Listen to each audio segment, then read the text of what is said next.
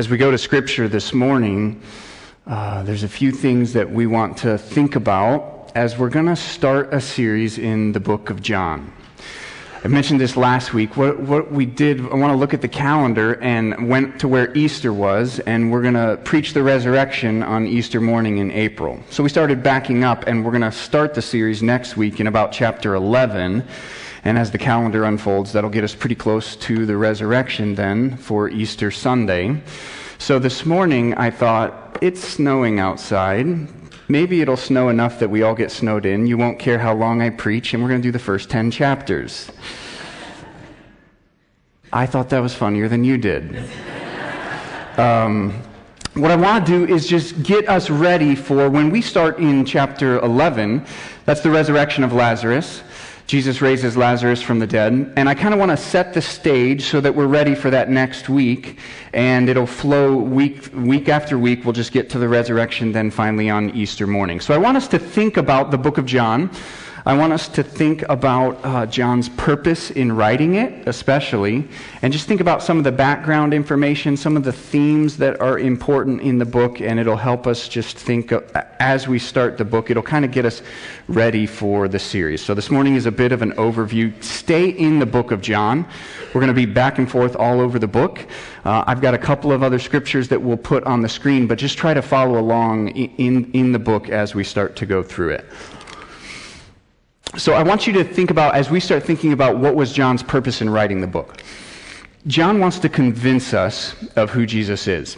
So if I needed to convince you, if I wanted to convince you that, that my name is Aaron Hart and that my identity truly is Aaron Hart, the son of Wayne Hart, you know, and I could go back to my grandfather and keep going. I mean, how would I, how would I convince you that I am who I am? I mean, there's probably a couple of stories of, I could tell of family history and go give you photographs and mom would say, yeah, that's really him, that kind of thing. But at some point, maybe I would convince some of you. And yet, as you start to spread this out, let's think I mean, besides my mom and my grandma, who really cares that I am or am not Aaron Hart? Let's be honest, right? Uh, uh, there's a few people here in South Jersey that appreciate that you would like to know that if my name is Aaron Hart, you're really here. But beyond that, at some point, it starts to fall apart. Why? Well, uh, in the big scheme of things in human history, I'm not all that significant in human history. See, John writes to us to convince us of the identity of someone who is the most important human in all of human history. He, he's the dividing point in all of human history. Uh, it, it, he forces a decision in terms of what people believe about his identity. And so, whether or not you believe that Jesus is the Christ and the Messiah will be the most important decision you ever make. And John knows that, and he's writing to people, and he wants to convince them that Jesus really is who he says he is. And so, he wants to put together an account or, or, or the story of the gospel, the gospel according to John, and he wants to write about Jesus' life and help them see Jesus really is who he says he is. Jesus really is the Messiah and the Christ that we have been waiting for. And so John tells us what his purpose is in chapter 20. So if you flip to the end of the book, we're going to come right back to chapter 1, so keep your finger there. But go to John chapter 20 and look at verses 30 and 31. This is quite near the end of the book. And after the resurrection, and John gives us the purpose of the book in John chapter 20, verses 30 and 31. He says this Now Jesus did many other signs in the presence of the disciples, which are not written in this book, but these are written so that you may believe that Jesus is the Christ, the Son of God, and that by believing you may have life in his name. This is John's purpose in writing the book. There were many things that Jesus did, but he wrote these. He, he, he, captured these. He put this story together so that the people reading would believe that Jesus is the Christ. He's the Messiah. He's the Son of God. And that by believing, they would have life in his name.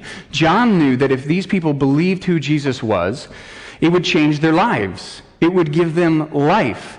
And they needed to understand who Jesus was. Now, for us, for you and I, 2,000 years removed from the fact, we sometimes forget, uh, uh, we take for granted that Jesus is Jesus. We take for granted that Jesus is truly the Messiah, especially if you've grown up in church, especially if you've grown up hearing these stories. But do what you can to, to go back and put yourselves in the shoes uh, uh, of around the time that Christ was here in the New Testament, especially for the Jews that had grown up. They had grown up learning stories of a Messiah that would come someone that established the, the Jews back in all of their glory, because right now they're, they're living under the rule of the Romans, and they're waiting for life to be all that was promised for them in the Old Testament. So they were waiting for a Messiah. They were waiting for someone to do miraculous signs, but they certainly did not expect it would look like it did when Jesus showed up. And so many, many, many people did not believe. In fact, it's so hard for you and I because this is changing. Even in my lifetime, this has changed in the United States in terms of our Western culture. But especially when I was growing up, Jesus was relatively, largely positively thought of. Even if people weren't willing to submit to his teaching, even if people weren't willing to call themselves Christians, people by and large thought of Jesus as a good and moral and upstanding person even if they wouldn't submit their lives to him. It's beginning to change that you're going to see Jesus is more and more of a dividing point. That, that what you believe about Christ is going to begin to carry more weight. But in Jesus' day and age, when he wrote, there was no ability to take a middle ground. There was no way to think of him as a good person and yet not be willing to call him the Christ, not be willing to call him the Messiah, not be willing to submit to his teaching. He was a, a dividing point such that it led to controversy, such controversy that it led to his death. And so John has to explain this. John has to help them see why the Christ and the Messiah that they were waiting for is someone who ended his life, whose life was ended in his own crucifixion. And so John is going to paint the story, and he wants people to understand who Jesus is. So, as we go through and we jump into chapter 11, where Jesus raises Lazarus from the dead, I want us to kind of set the stage and think about it, so we're ready for that. I want us to think about John's purpose in writing the book, and we're going to go, go through some of these beginning chapters. The introduction, which Eric just read, we'll, we'll look at a few of the themes in there. And hopefully, all of this will be preparing us to walk through the book of John together. John was written by uh, one of the disciples. In, in, in John, he's going to call himself the disciple whom Jesus loves. So the son of Zebedee. This John is the author of John. It, the book is somewhat divided uh, into two books, or two collections, or two halves. And uh, in, in, in the first part, there's the introduction, which, which you just heard most of it read. There's a few more verses. But following that, up through chapter 12, so the rest of chapter 1 and up to 12 is kind of the book of signs, scholars call it. And in the book of signs, you see many miracles performed, many things. There's kind of a common pattern where Jesus makes a statement or he performs a miracle, and it, it, forces people into a decision of who he is. It creates a misunderstanding, it creates a controversy, something, and it's introducing, uh, uh, it's showing us who Jesus is, and all of this is pointing into his identity. And then the final sign in the book of signs is the raising of Lazarus from the dead, depending on how you count the signs, whether you call that the last one or Jesus' own resurrection could be the last. But when we finish with the story of Lazarus, which we're going to start next week, and it'll take us a couple weeks to get through that, that somewhat brings a close to that first part of the book. And then from chapter 13 to chapter 20, is just these final hours, final days of Christ's life, really the final week of Christ's life. Uh, um, excuse me, chapter 13 is just the last 48 hours of Christ's life when we get to that point. And many people call that the book of glory, and you'll see many teaching as Jesus works with his disciples, as he uh, just entrusts with them the teaching before he leaves, and you just see these events leading up to his death. So we're going to take time together as a church to really just focus on that last section of Christ's life, and it will lead us up to Easter and the resurrection. And one of the things that's unique as you go through the book of John, different than some of the other gospels, Matthew, Mark, and Luke, all very similar. Uh, synoptic gospels is one way that that's described. There's just so much parallel material, so many things copied over. And John somewhat stands on its own compared to Matthew, Mark, and Luke in a couple of different ways. One, there's, there's a lot of really important uh, what we would think of as significant material that is prominent in the synoptic gospels that's left out of John. So some of these things would be the narrative parables that are so prominent in Matthew, Mark, and Luke, the transfiguration, the institution of the Lord's Supper, uh, any instance of Jesus casting out a demon. There's no mention of Jesus' temptation in John. Uh, and so some of these things we would say, well, these are really significant in the life of Christ. If you wanted to teach people who Jesus was, why did John leave them out? And, and, that, that is kind of an interesting question to think about. The second way that John is unique compared to Matthew, Mark, Luke, and John is how much of the material is unique to John. There's a lot of material in the book that there's no recorded instance of in Matthew, Mark, and Luke. So, in fact, the majority of the book would be unique to John. So, the, the miracle we'll spend a couple of minutes in this morning where he turns the water into wine.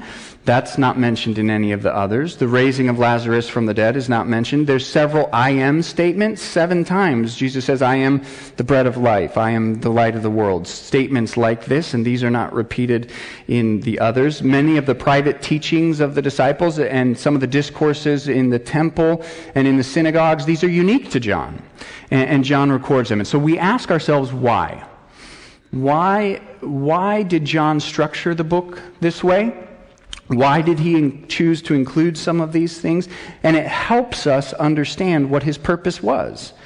And, and, those verses that I read from chapter 20, that, that there were many things that John, that Jesus did in the presence of his disciples, but these were written down so that you would believe that Jesus is the Christ that he's the Son of God, and that by believing you would have life in his name. And John's purpose was so uniquely tied to that. He was writing to a group of people that would have difficulty accepting that Jesus was really Christ. And, and so many of these stories point to that, and he's helping them see the true identity of who Christ was. You have this quote in your bulletin from D.A. Carson where he says this So, the plot of John's gospel is very tight, and it is tied finally to the hour, the purpose of God in the crucial redemptive event in all Christian witness the death, resurrection, and exaltation of Jesus Christ, and the urgency of true faith in the wake of that event. Nothing will deter John from pressing to that point indeed from pressing men and women to come to terms with that point. John's purpose was very unique and very evangelistic in helping people understand this is who Jesus is, and you must must make a decision about who Jesus is. And you're going to see that as we go through the book. Why? Well, if it's true that Jesus truly is the most important person in all of human history, th- we've got to come to terms with that fact. We must come to grips with the fact that this man has the ability to give life, to change all of life. And if that's true, it will alter the way we live as Christians the fact that Jesus is the most important person in all of human history would cause a young couple to take their two children and move to a closed, dangerous country across the world and to literally be willing to give their lives, if necessary, for the spread of the gospel of who this man is. If this story of who Jesus is is true, it has dramatic implications for our lives and John wants to press people into the truth of who Jesus is.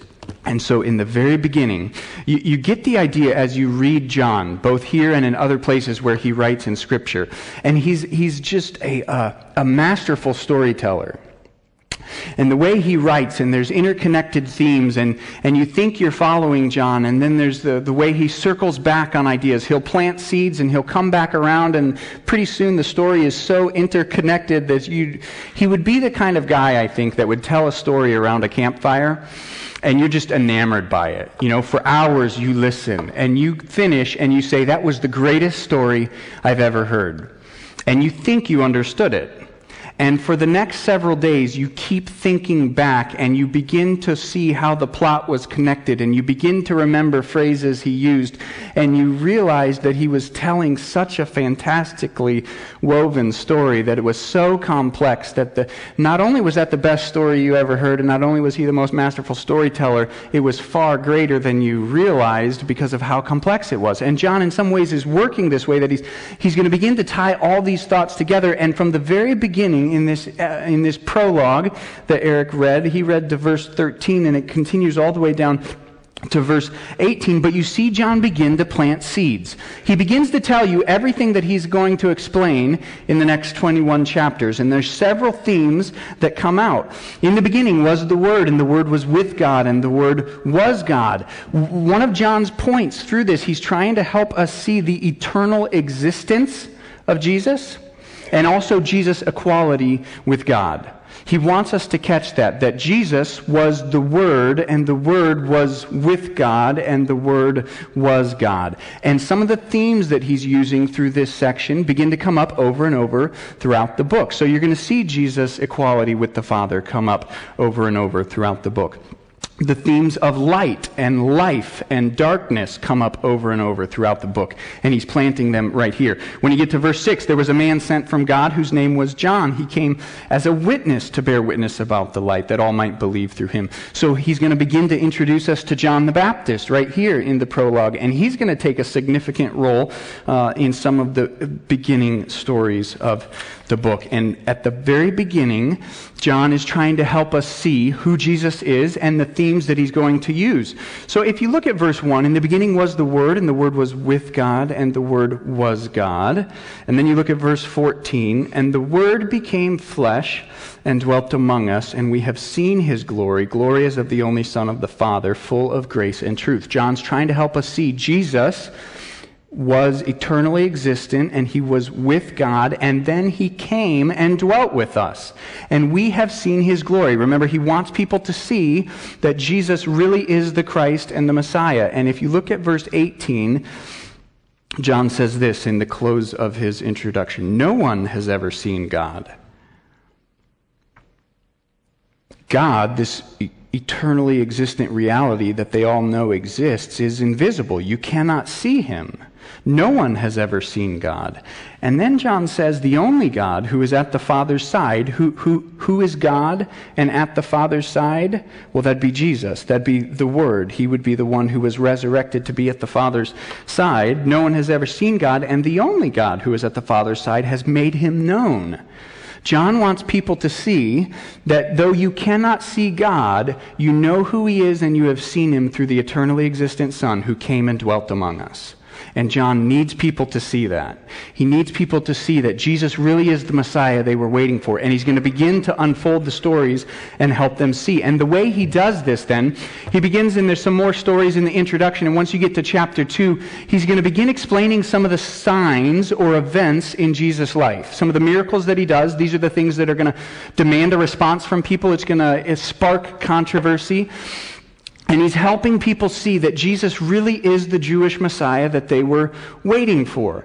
And so, in some of these first stories in chapters 2 through 4, you see Jesus and his introduction, or, or Jesus and his interaction involved in Jewish institutions. So, the first one in chapter 2 is Jesus at a wedding party. And the wedding, weddings would have been very significant in Jewish culture. And you know the story of Jesus turning the water into wine. And so, generally, at a feast, there would have been the wine served, and the wedding party was great, and they run out of wine. And so, the master of ceremonies comes. Uh, uh, Jesus' mother realizes what's taking place and convinces Jesus to turn the water into wine. And here, the wine that is served second is even better. And, and there's this uh, re- realization where people realize his power, but it wasn't just his power to turn the water into wine. There was something even more significant that was taking place. And, and so you see this miracle, and when you look at verse 11, after the miracle is explained, chapter 2, verse 11, this is the first of his signs. And John is going to identify several of these. And. Um, he, he wants people to understand not just the power that Jesus had to change the water into wine, but it's pointing to something about his identity right? It's helping people see who he was and who he is. So this would have sparked some ideas for those who were familiar with the Jewish scriptures. And I want you to see, I've got these verses in Isaiah, Isaiah chapter 26. And this is starting in verse 6, speaking of the messianic kingdom, prophesying of a day and people would have been familiar with this event. chapter 25. Chapter 25, verse 6 On this mountain the Lord of hosts will make for all peoples a feast of rich food, a feast of well aged wine, of rich food full of marrow, of aged wine well refined. And he will swallow up on this mountain the covering that is cast over all peoples, the veil that is spread over all nations. He will swallow up death forever. And the Lord God will wipe away tears from all faces, and the reproach of his people he will take away from all the earth. For the Lord has spoken. It will be said on that day, Behold, this is our God. We have witnessed, we have waited for him, that he might save us. This is the Lord, we have waited for him. Let us be glad and rejoice in his salvation.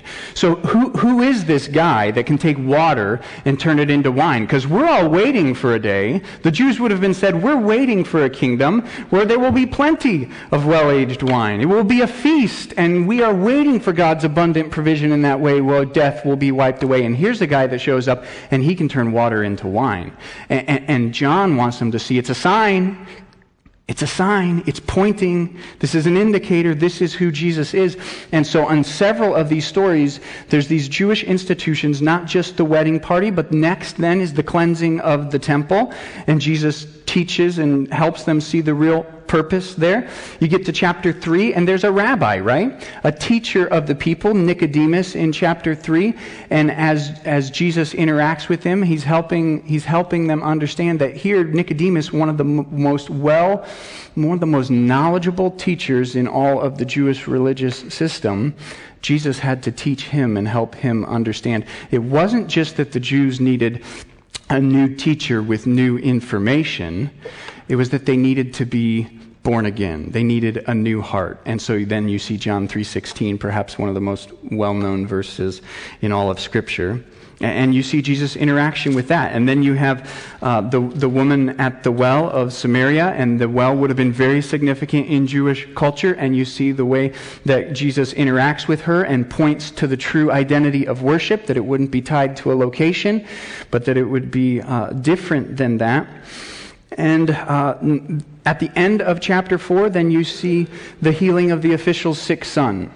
And you see Jesus' power over uh, the sickness and power over geography, that he didn't even have to be physically present, but he could heal this man who was sick at, at the request, and you realize Jesus' authority. And so you see, as John's tying this together, here's, here's some of the signs of who Jesus is.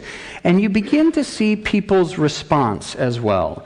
You begin to see how people are responding to these truths. So to come back to the wedding, where he turns the water into wine, I read verse 11, the first part. This is the first of his signs that Jesus did at Cana in Galilee and manifested his glory, and his disciples believed in him.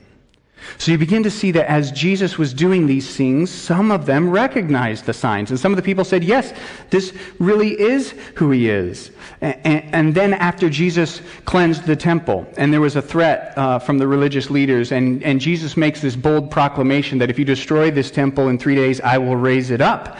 And then John inserts verse 22, chapter 2, verse 22. When therefore he was raised from the dead, his disciples remembered that he had said this. And they believed the scripture and the word that Jesus had spoken. And John wants people to catch and realize that when you see who Jesus is for the Christian, it strengthens your faith.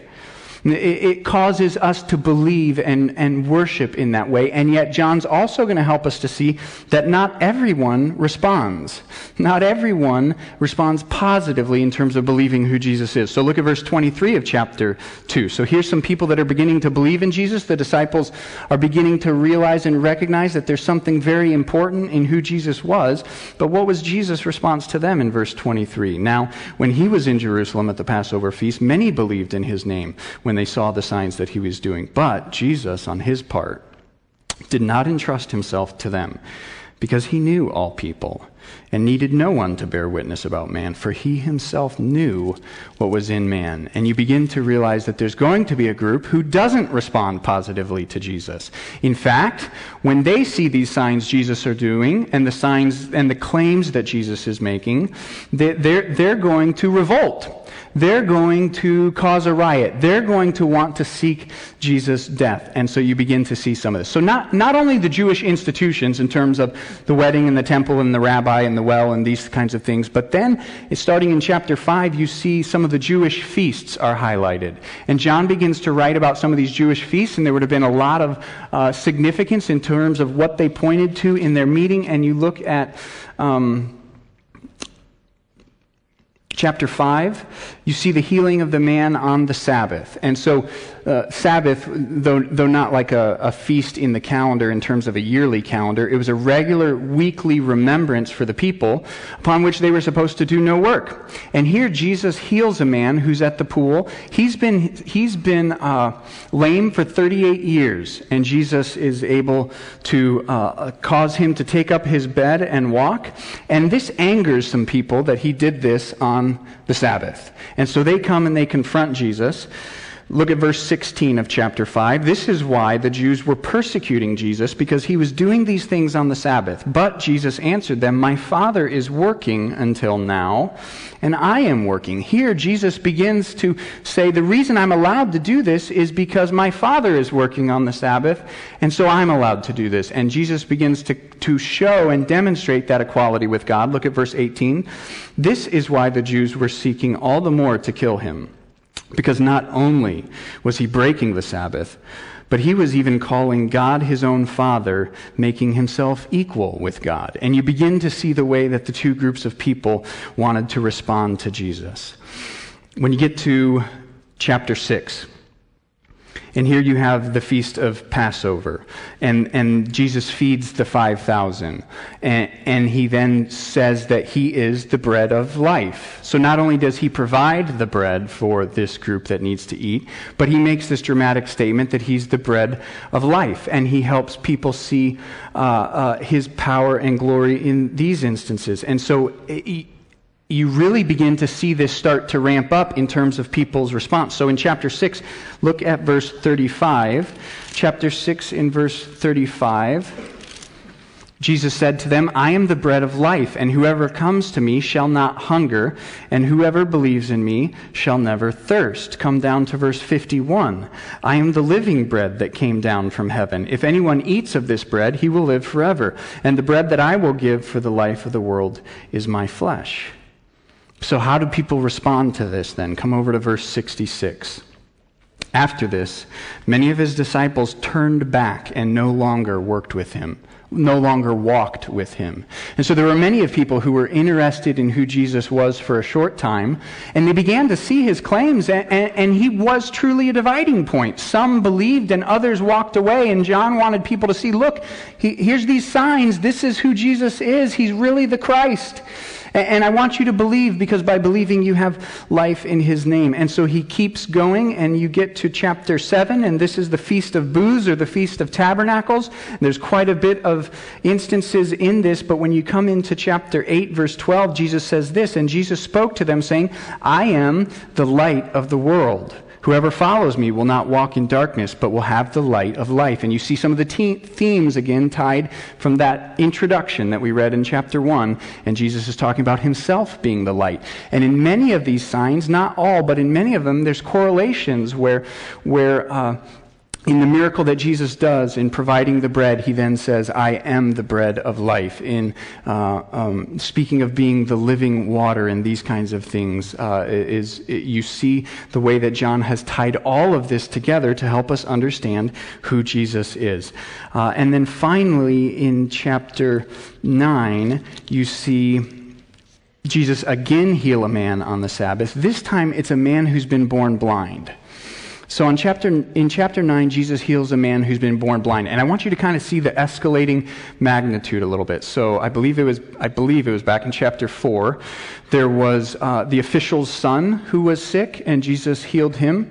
We don't know for sure, but probably only sick for a short time. That's why the official realized he needed to get to Jesus, and this was something urgent. And Jesus shows his power to heal a man who's been sick for a short time. And then there's a man who's been lame for 38 years. I, I mean, that's more significant than somebody who suddenly got sick. And then there's somebody who's been born blind. So for his entire life, he's been without sight. This is even more significant. And you see Jesus' power increasing all the way until next week. We look at Lazarus, and you'll see even his power over death. And you see Jesus heal this man who was born blind and give him sight. And this creates a great controversy because he did it on the Sabbath.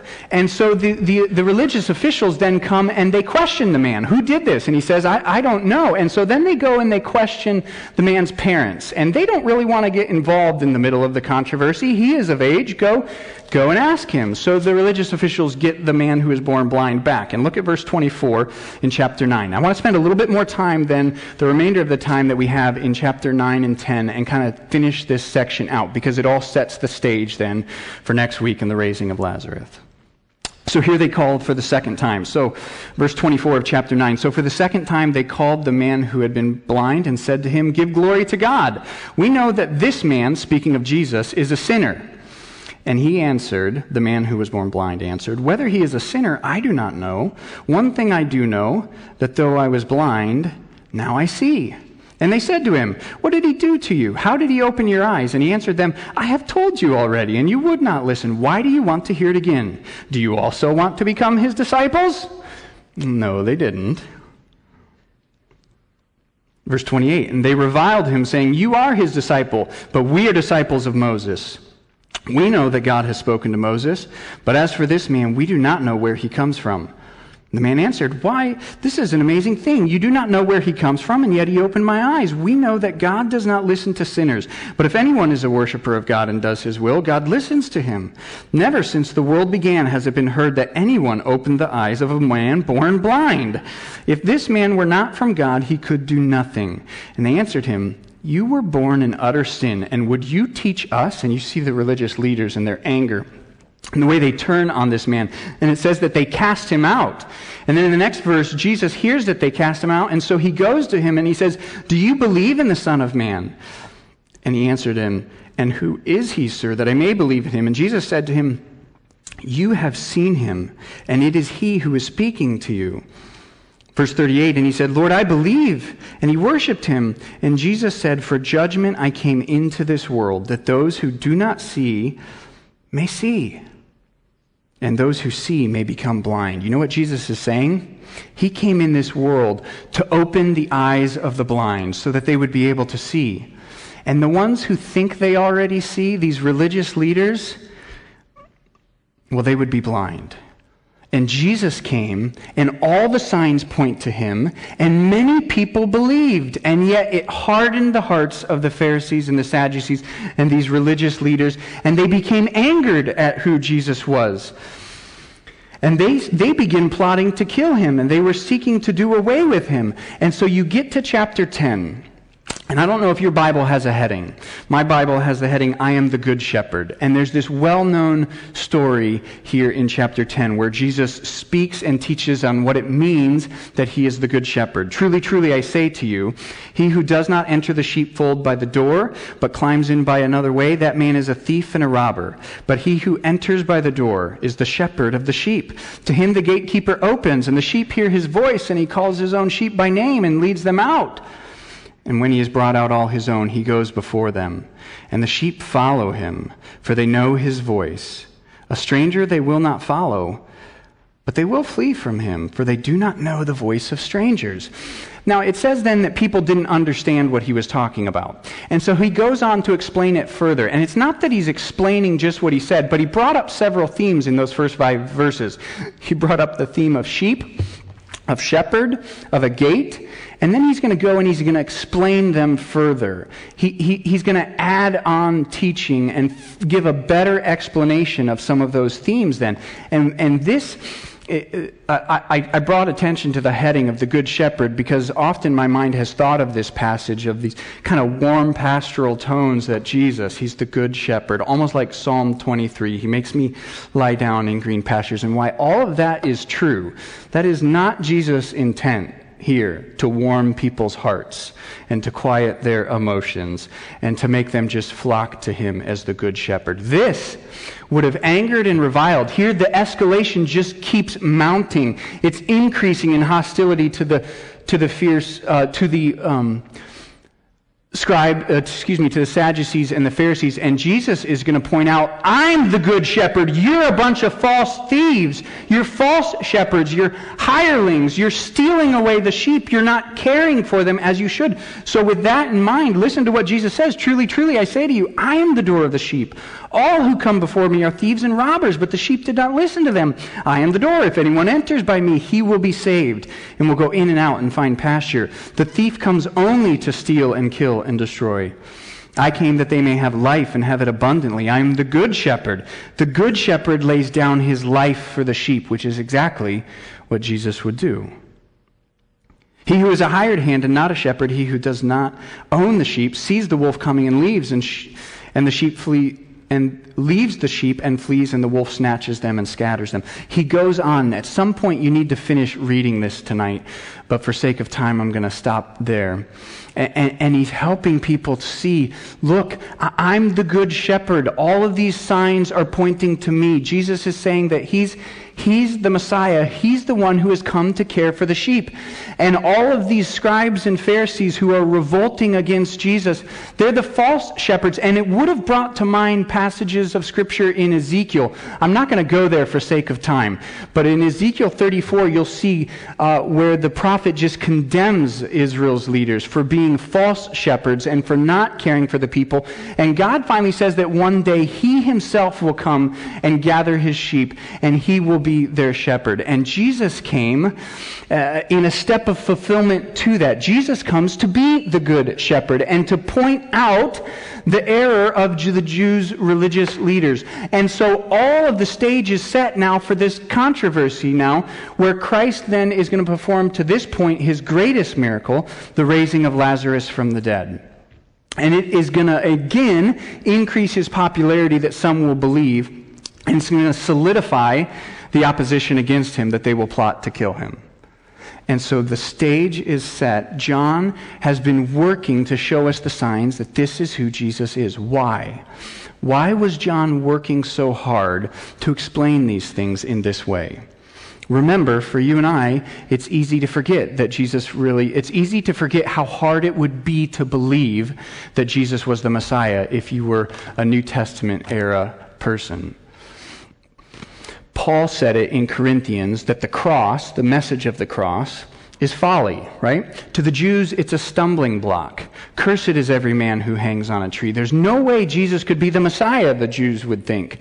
I mean, the Messiah was supposed to come and overthrow the Romans, and this man, we know how his life ended. He hung on the cross. He can't be the Messiah. And John's pointing all of it out. He's writing it. He's saying the signs are all there. They're there in the Old Testament. This is who Jesus is. And he wants them to place their faith and trust in Christ. Corinthians says that, that the cross is foolishness to the Gentiles. Uh, I mean, to a, to a conquering, powerful people, what kind of king ends his life in crucifixion? And John wants to lay it all out that, that this was all part of God's plan. We're going to keep marching story after story, discourse after discourse, passage after passage, and it's going to culminate in Jesus' death and resurrection. And that was all part of God's plan. These are the signs that all of this was pointing towards. And John doesn't want people to miss that because some have, for the wrong reasons, discarded Jesus. And for you and I, we as people, we need to seriously think about who Jesus is and what he demands and expects of our life. We want to believe that somehow we're okay. We don't need a Messiah, that we can, in our own righteousness, work our way to God. But it's simply not true. And a close examination of Jesus' life will show that to us.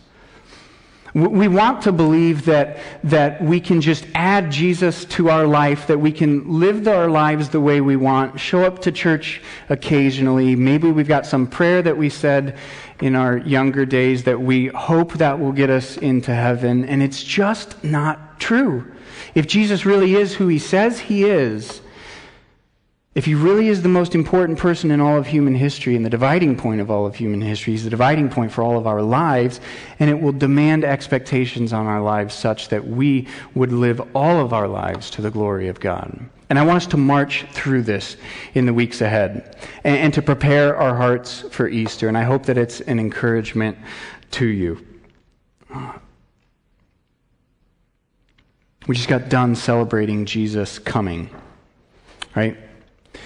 His arrival to this world as a baby. And we remember that the reason he came was to die on that cross. And let us be thinking about that in the coming weeks, learning about it, applying it to our lives, and realizing the claim and the hold that Jesus has on our lives. And if you're here and you don't know Christ, I would plead with you to, to keep coming back and learning about Jesus as we go through the book of John. Read the book of John on your own, a chapter a day. Speak with one of us. We would love to share more and uh, be able to, to explain who Jesus is so that you can have this hope and assurance of eternal life. Let's pray. Father, we come to you and we're grateful that you uh, came to this world and dwelt among us in the person of your Son, Jesus Christ. We're grateful that you wanted to make yourself known to us. We're grateful that you told us about all of this and recorded it in Scripture so that, so that we would believe that Jesus is the Christ, the Son of God. Father, we, we want to be people who believe. And I, I pray that if there's some here this morning who don't believe, that you would show them that they need to turn from their sin and trust in Christ, that they would seriously examine who Jesus is and the claims that he made and what that means for their life. Encourage us as a church as we spend these coming months studying the life of Christ from the book of John and what it means for our lives. Help us to change accordingly. We ask and pray in Christ's name. Amen.